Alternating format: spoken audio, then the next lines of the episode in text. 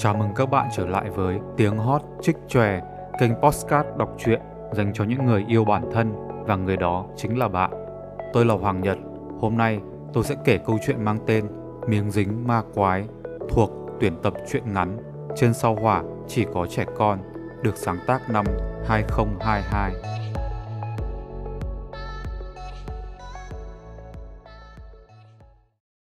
Trong gia đình của thằng nhóc Bu, ai cũng dính chặt lấy một thứ gì đó. Bố nó dính vào công việc đến mức phải chuyển sang sống cùng cô thư ký riêng nhiều năm nay. Anh trai nó muốn trở thành bác sĩ nên thường xuyên dính vào đám bạn trong căn nhà hoang cuối hẻm để tập tành tiêm vaccine cho nhau. Mẹ nó lại đam mê đồ trang sức. Có lần nó bắt gặp một chiếc dây thừng đang dính quanh cổ bà với một đầu gắn trên quạt trần. Khi nào lớn và đi làm ra tiền, con sẽ mua cho mẹ một chiếc vòng cổ xịn để mẹ không phải đeo vòng giả nữa. Bù động viên mẹ, chắc hẳn nó đã làm mẹ xúc động vì sau đó không thấy bà chơi với sợi dây thêm lần nào. Chỉ có Bu là không thực sự dính chặt lấy cái gì, còn lâu nó mới đủ tuổi đi làm để nuôi mẹ hay có thư ký riêng, nó cũng không ham hố trở thành bác sĩ, cứ nhìn anh trai vì muốn thực hiện ước mơ mà ngày càng tiều tụy và hôi hám là đủ để nó hiểu sự vất vả của nghề này. Ngay cả ở trường cũng chẳng có môn học, bạn bè hay giáo viên nào muốn dính với nó. Thằng bé cảm thấy mình như một cục xà phòng ướt nhẹp, sờ vào là tuột khỏi tay, rơi xuống đất là trượt dài mất hút.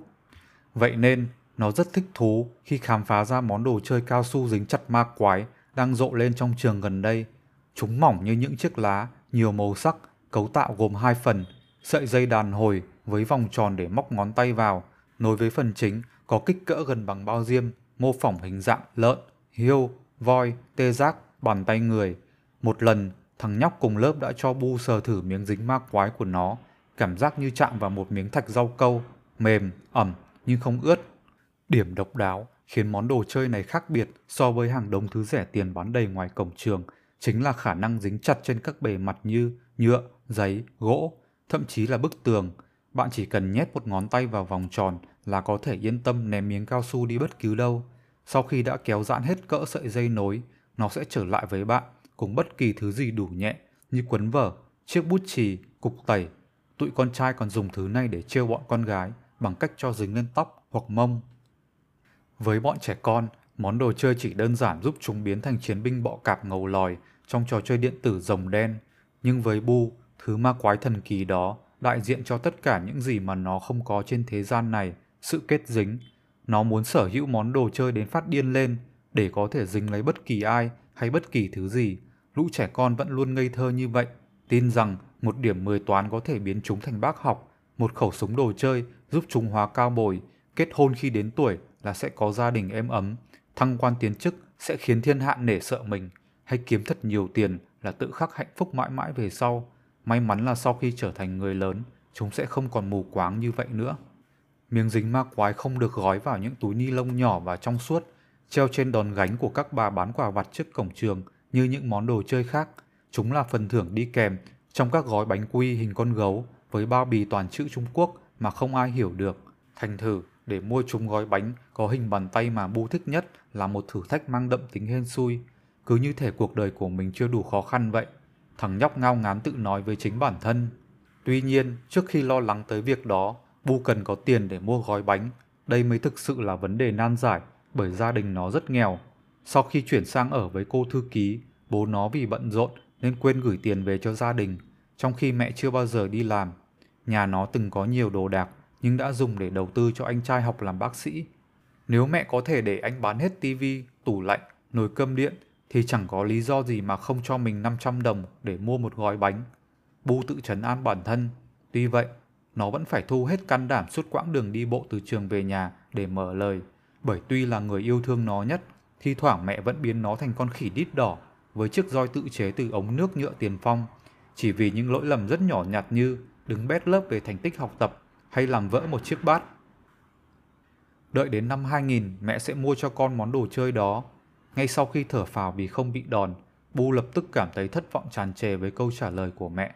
Bu nhẩm tính, vẫn còn tận 2 năm nữa mới đến năm 2000, lúc đó nó đã lên cấp 2 và có thể ở cổng trường mới sẽ không bán loại bánh này.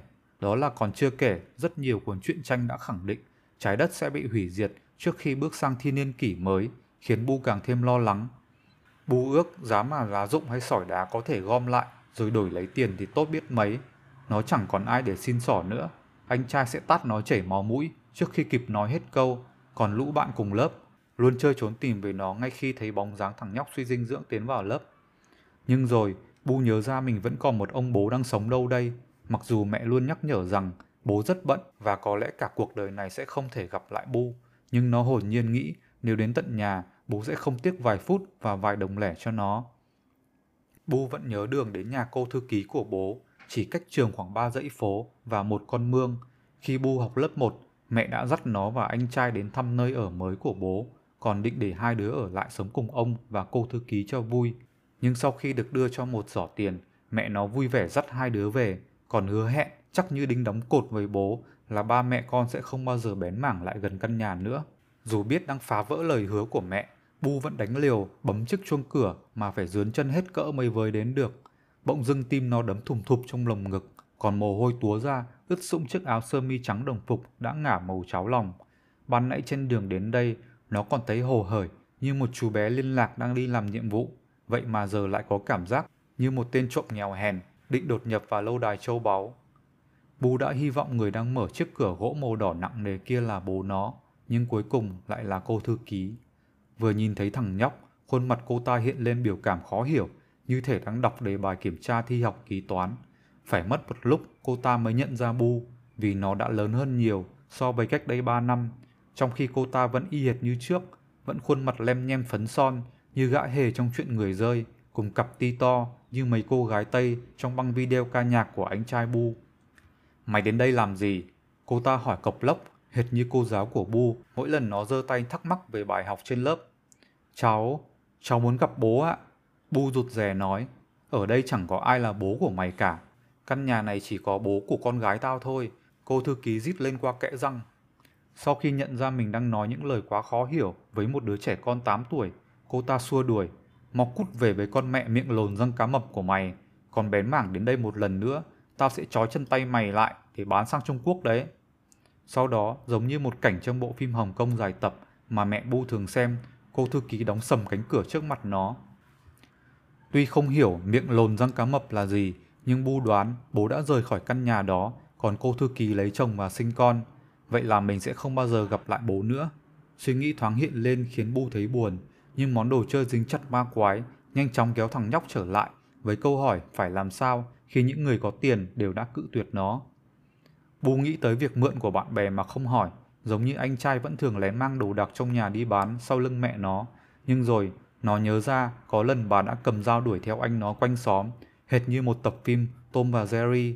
Tương tự, mấy thằng cùng lớp bình thường vốn hay bắt nạt Bu vì thấp cò nhất lớp, sẽ càng có cớ tẩn hội đồng thằng bé nếu dám ăn cắp đồ chơi của chúng. Và lại, không chỉ bị bạn đánh, nó còn có nguy cơ phải đến gặp bà tính giám thị, quan tòa kiêm đao phủ của trường. Bà tính có hình dáng rất giống con lợn nái mà nhà hàng xóm của Bu đang nuôi. Cân nặng của bà chắc bằng tổng số cân nặng của tất cả giáo viên trong trường cộng lại rồi chia đôi. Mỗi buổi chào cờ đầu tuần, bà luôn đứng trên sân khấu, chấp hai tay sau phao câu và quét ánh nhìn nghiêm nghị của mình xuống hàng trăm đứa học sinh đang xếp hàng ngay ngắn như những cô cậu công nhân chuẩn bị vào nhà máy.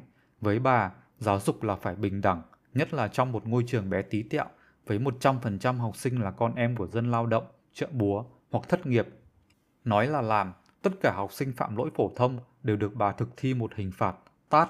Hôm nào đang vui và khỏe mạnh, bà có thể tát một phạm nhân khoảng 3, 4 phát nổ đôm đốp như bắp rang trong lò, đi học muộn, ăn tát, vẽ bậy lên tường, ăn tát, đùn đẩy bạn khi đang xếp hàng, ăn tát, quên không cài cúc áo đồng phục, ăn tát.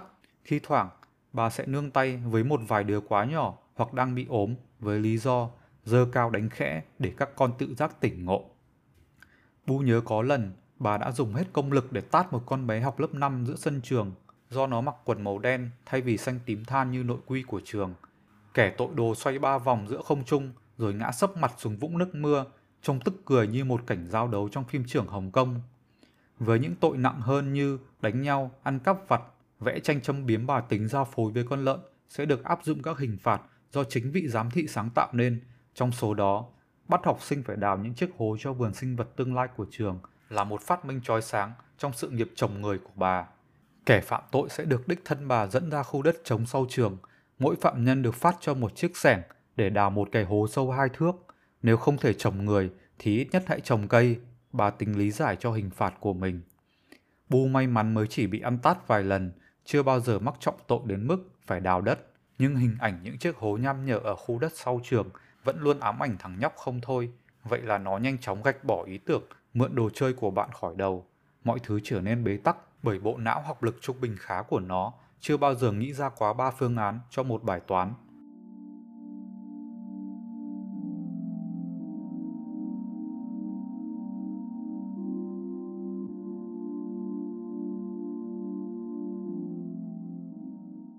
Cuộc sống của Bu dần trở nên khốn khổ khi phải dương mắt ếch nhìn chúng bạn lần lượt sở hữu một miếng đồ chơi dính chặt ma quái. Thậm chí, nhiều đứa còn được bố mẹ mua cho hai, ba miếng với các hình dáng khác nhau để chơi cho thỏa thích. Chúng ném miếng dính vào nhau rồi cười khanh khách, cười thích thú, cười mãn nguyện. Như thể cuộc sống gần 10 năm trên cõi đời này thế là đủ đầy và không còn gì hối tiếc. Cười như muốn chế nhạo sự kém cỏi và nghèo hèn của Bu. Thằng bé thấy cuộc đời thật thiếu công bằng với nó. Suốt từ khi được sinh ra tới giờ, nó chưa từng sở hữu bất kỳ cái gì và cũng chẳng dám đòi hỏi. Quần áo, đồ chơi, truyện tranh, người thân của nó đều là đồ đi mượn hoặc được thải ra. Lần đầu tiên trong đời, nó muốn mưu cầu một thứ cho riêng mình, một món đồ chơi rẻ tiền nhưng có thể giúp nó dính chặt với xã hội này. Vậy nhưng cuộc đời vẫn chẳng hào phóng với nó một tí ti nào. Đúng vào lúc tưởng như tuổi thơ của mình đã bị đánh cắp, Bu nhìn lên trần nhà, ngay trên đầu giáo viên và phải kiềm chế để không hét lên vì sung sướng. Một miếng dính hình bàn tay màu xanh ngọc bích đang ngự chặt trên trần với hai ngón tay và phần dây nối lủng lẳng trong không trung. Mời gọi Bu đến giải thoát cho nó. Chắc hẳn đây là sai lầm của một thằng lớp 6 học buổi sáng nào đó. Ngón tay của bọn chúng quá to để đút vào chiếc lỗ trên sợi dây. Thành thử rất dễ tuột khi ném miếng dính đi xa. Suốt buổi học hôm đó, Bu không thể tập trung nghe giảng, chân tay bồn chồn hệt như anh trai nó mỗi lần không được bạn bè rủ đi làm bác sĩ vì hết tiền.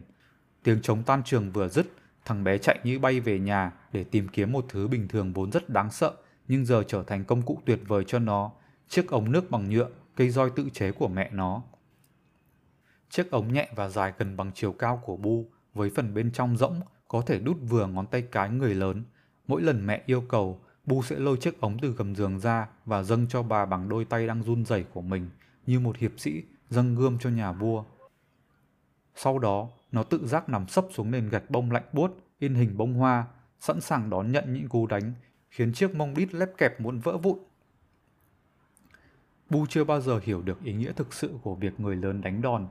Bọn trẻ con đánh nhau thì rõ ràng là nhằm phân định đứa nào khỏe hơn đứa nào, nhưng khi đối thủ là người lớn, nó không thể phản kháng, chỉ có thể chịu trận, dù là những đòn roi của mẹ hay những cái tát của bà tính. Nó thắc mắc ai đã cho người lớn cái quyền được đánh trẻ con một cách thoải mái như vậy. Sau cùng, nó tự suy luận trẻ con được sinh ra là để người lớn chút giận. Nếu không được đánh tụi nó, sẽ chẳng có người lớn nào muốn làm bố mẹ nữa. Bởi nuôi một đứa trẻ rõ ràng là tốn kém và nhiều phiền phức. Kể từ đó, Bu dễ dàng đón nhận đòn roi hơn, thậm chí cảm thấy có chút tự hào vì mình đang làm tốt vai trò của một đứa trẻ con. Chiều hôm sau, Bu đi học với thanh ống nước cao ngang đầu, trên đỉnh gắn một mối nối chữ T, trông như Tôn Ngộ Không cầm cây thiết bảng. Một đứa trẻ mang theo ống nhựa đi học, hiển nhiên sẽ bị người đi đường soi mói. Có thể họ nghĩ thằng nhóc này định kéo bè kéo đảng đi đánh nhau hoặc phá làng phá xóm gì đây. Của đáng tội. Chính Bu cũng cảm thấy hồi hộp và lo lắng, đâm ra dáng vẻ và khuôn mặt lấm lét như chuẩn bị làm điều xấu. Mình phải tìm một lý do để trả lời trong trường hợp có người hỏi. Nó thầm nghĩ. Cuối cùng, Bu tưởng tượng đang đóng góp ống nhựa để trường xây dựng đường ống thoát nước mới cho nhà vệ sinh. Lý do này hợp lý đến mức nó đã dần lấy lại tự tin và ngẩng cao đầu bước đi hiên ngang trên con đường dợp bóng hoa xuyến chi và cứt chó. Cuối cùng, chẳng ai hỏi nó mang ống nhựa đến trường làm gì. Nó giấu chiếc ống trong ngăn bàn học cuối lớp, nơi không ai bén mảng vì luôn phát ra mùi khai khắm. Suốt năm tiết học buổi chiều hôm đó, thay vì tập trung vào tấm bảng đen và học hành chăm chỉ như chúng bạn, để mai sau trở thành công dân có ích cho xã hội, Bu chỉ nghĩ đến vật thể ma quái đang lủng lẳng trên đầu giáo viên. Thi thoảng, nó lén nhìn trộm để chắc chắn miếng dính vẫn nằm ở đó, thổi phần phật theo hướng gió quạt trần nhưng không rơi rụng. thằng nhóc khẩn cầu tất cả các thể loại người rơi, người nhện, Son Goku, Doraemon, bác sĩ quái dị hãy phù hộ nó thực hiện chót lọt kế hoạch, nghĩ đến viễn cảnh trở về nhà tối nay với chiến lợi phẩm là miếng dính ma quái từ trên trời rơi xuống theo đúng nghĩa đen, khiến Bu hào hức mong sao chống trường điểm thật nhanh. Rốt cục, thời khắc quan trọng cũng đến, tiếng trống vừa vang lên, cô giáo lập tức buông phấn, học trò buông bút, nhanh chóng cất sách vở, đồ dùng như thi xem ai ra khỏi lớp nhanh hơn. Chỉ có Bu vẫn đang giả bộ ghi chép nốt bài giảng trên bảng. Nó không cần phải đóng kịch lâu, bởi chưa đầy một phút sau, lớp học mới đây còn huyên náo và chật ních những bộ đồng phục áo trắng quần xanh. Giờ chỉ còn lại một thằng nhóc thấp còi, đang ngồi với đống sách vở vẫn mở toang trên mặt bàn. Đèn và quạt tắt hết, khiến lớp học chìm trong màn đêm nhá nhem rùng rợn. Bù nuốt nước bọt, đoạn nhẹ nhàng thò mặt ra ngoài cửa lớp để kiểm tra. Hành lang tầng 3, dài như ruột của một con rắn khổng lồ, được chiếu sáng nghèo nàn nhờ đèn cao áp dưới sân trường hắt lên. Tất cả lớp học đều trống trơn và tỏa ra một cảm giác ma quái. Bu ngó từ trên lan can xuống sân trường, không một bóng người. Ánh đèn từ phòng giáo vụ và một số căn phòng khác ở dãy nhà ban giám hiệu trông như những đốm lửa ma chơi, càng khiến nó thêm sợ hãi. Trong một thoáng chốc, Bu đã định vơ vội sách vở vào cặp, rồi ba chân bốn cẳng chạy về nhà. Nhưng miếng dính trên trần đã nhẹ nhàng động viên nó. Hãy mang tớ về nhà, tớ sẽ chơi với cậu. Lời hứa hẹn của món đồ chơi khiến Bu cảm thấy gan dạ lên. Dù đôi tay đang run bần bật, nó vẫn xoay sở trèo lên bàn giáo viên với chiếc ống nhựa. Từ đây có thể nhìn thấy rất rõ ràng mọi vị trí trong lớp, thậm chí cả những bàn phía dưới cùng. Giờ thì Bu đã hiểu vì sao mọi hành động của bọn nó đều không thể qua mắt giáo viên. Bỗng nhiên, nó cảm thấy mình thật oai phong, như thể đang đứng trên đỉnh hoa quả sơn với cây thiết bảng trong tay. Bu tưởng tượng, phía dưới kia là lũ bạn học đang cúi đầu, thi thoảng lén nhìn nó với ánh mắt hoảng sợ. Nó gõ một đầu ống nước xuống mặt bàn giáo viên thật mạnh và đứng chống lạnh. Lũ bạn lập tức gào khóc thảm hại, van xin nó hãy tha tội chết. Được rồi, bổn cung tạm tha cho lũ sâu bọ các người, bổn cung có việc quan trọng hơn phải làm. Bu tuyên bố trước lớp học trống không, đoạn bắt đầu đưa chiếc ống lên cao. Tuy nhiên, dù đã dướn người và nhón hai chân hết cỡ, Bu vẫn không thể với đến miếng dính. Nó đã ngồi trước bàn học cả tối hôm qua để tính toán khoảng cách, vậy mà trong thực tế lại sai be bét. Đồ ngu, mày là đồ ngu.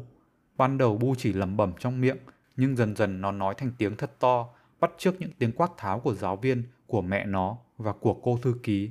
Nó bắt đầu nhấc một chân lên không trung, khiến mặt bàn trao đảo và rung bần bật. Bú ước gì chân của nó có thể đàn hồi và dính chặt lấy chiếc bàn, giống như miếng đồ chơi dính trên lớp vữa trần nhà kia. Hẳn nó có thể yên tâm dướn người xa hơn nữa.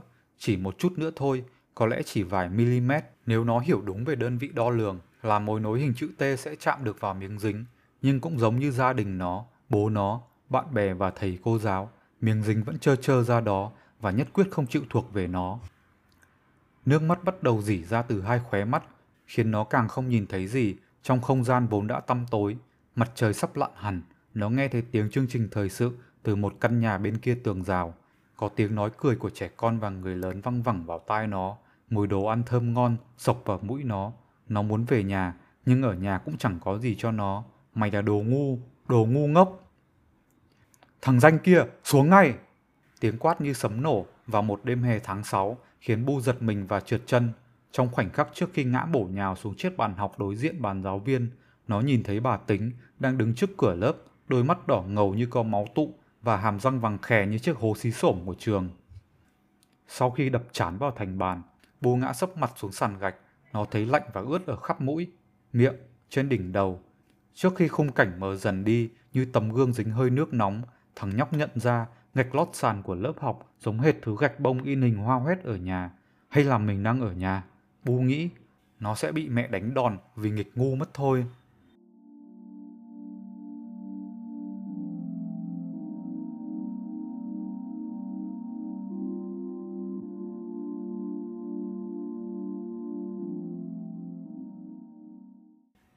Khi Bu tỉnh lại, xung quanh nó là bố, mẹ, thầy cô giáo, bạn cùng lớp và rất nhiều đồ chơi.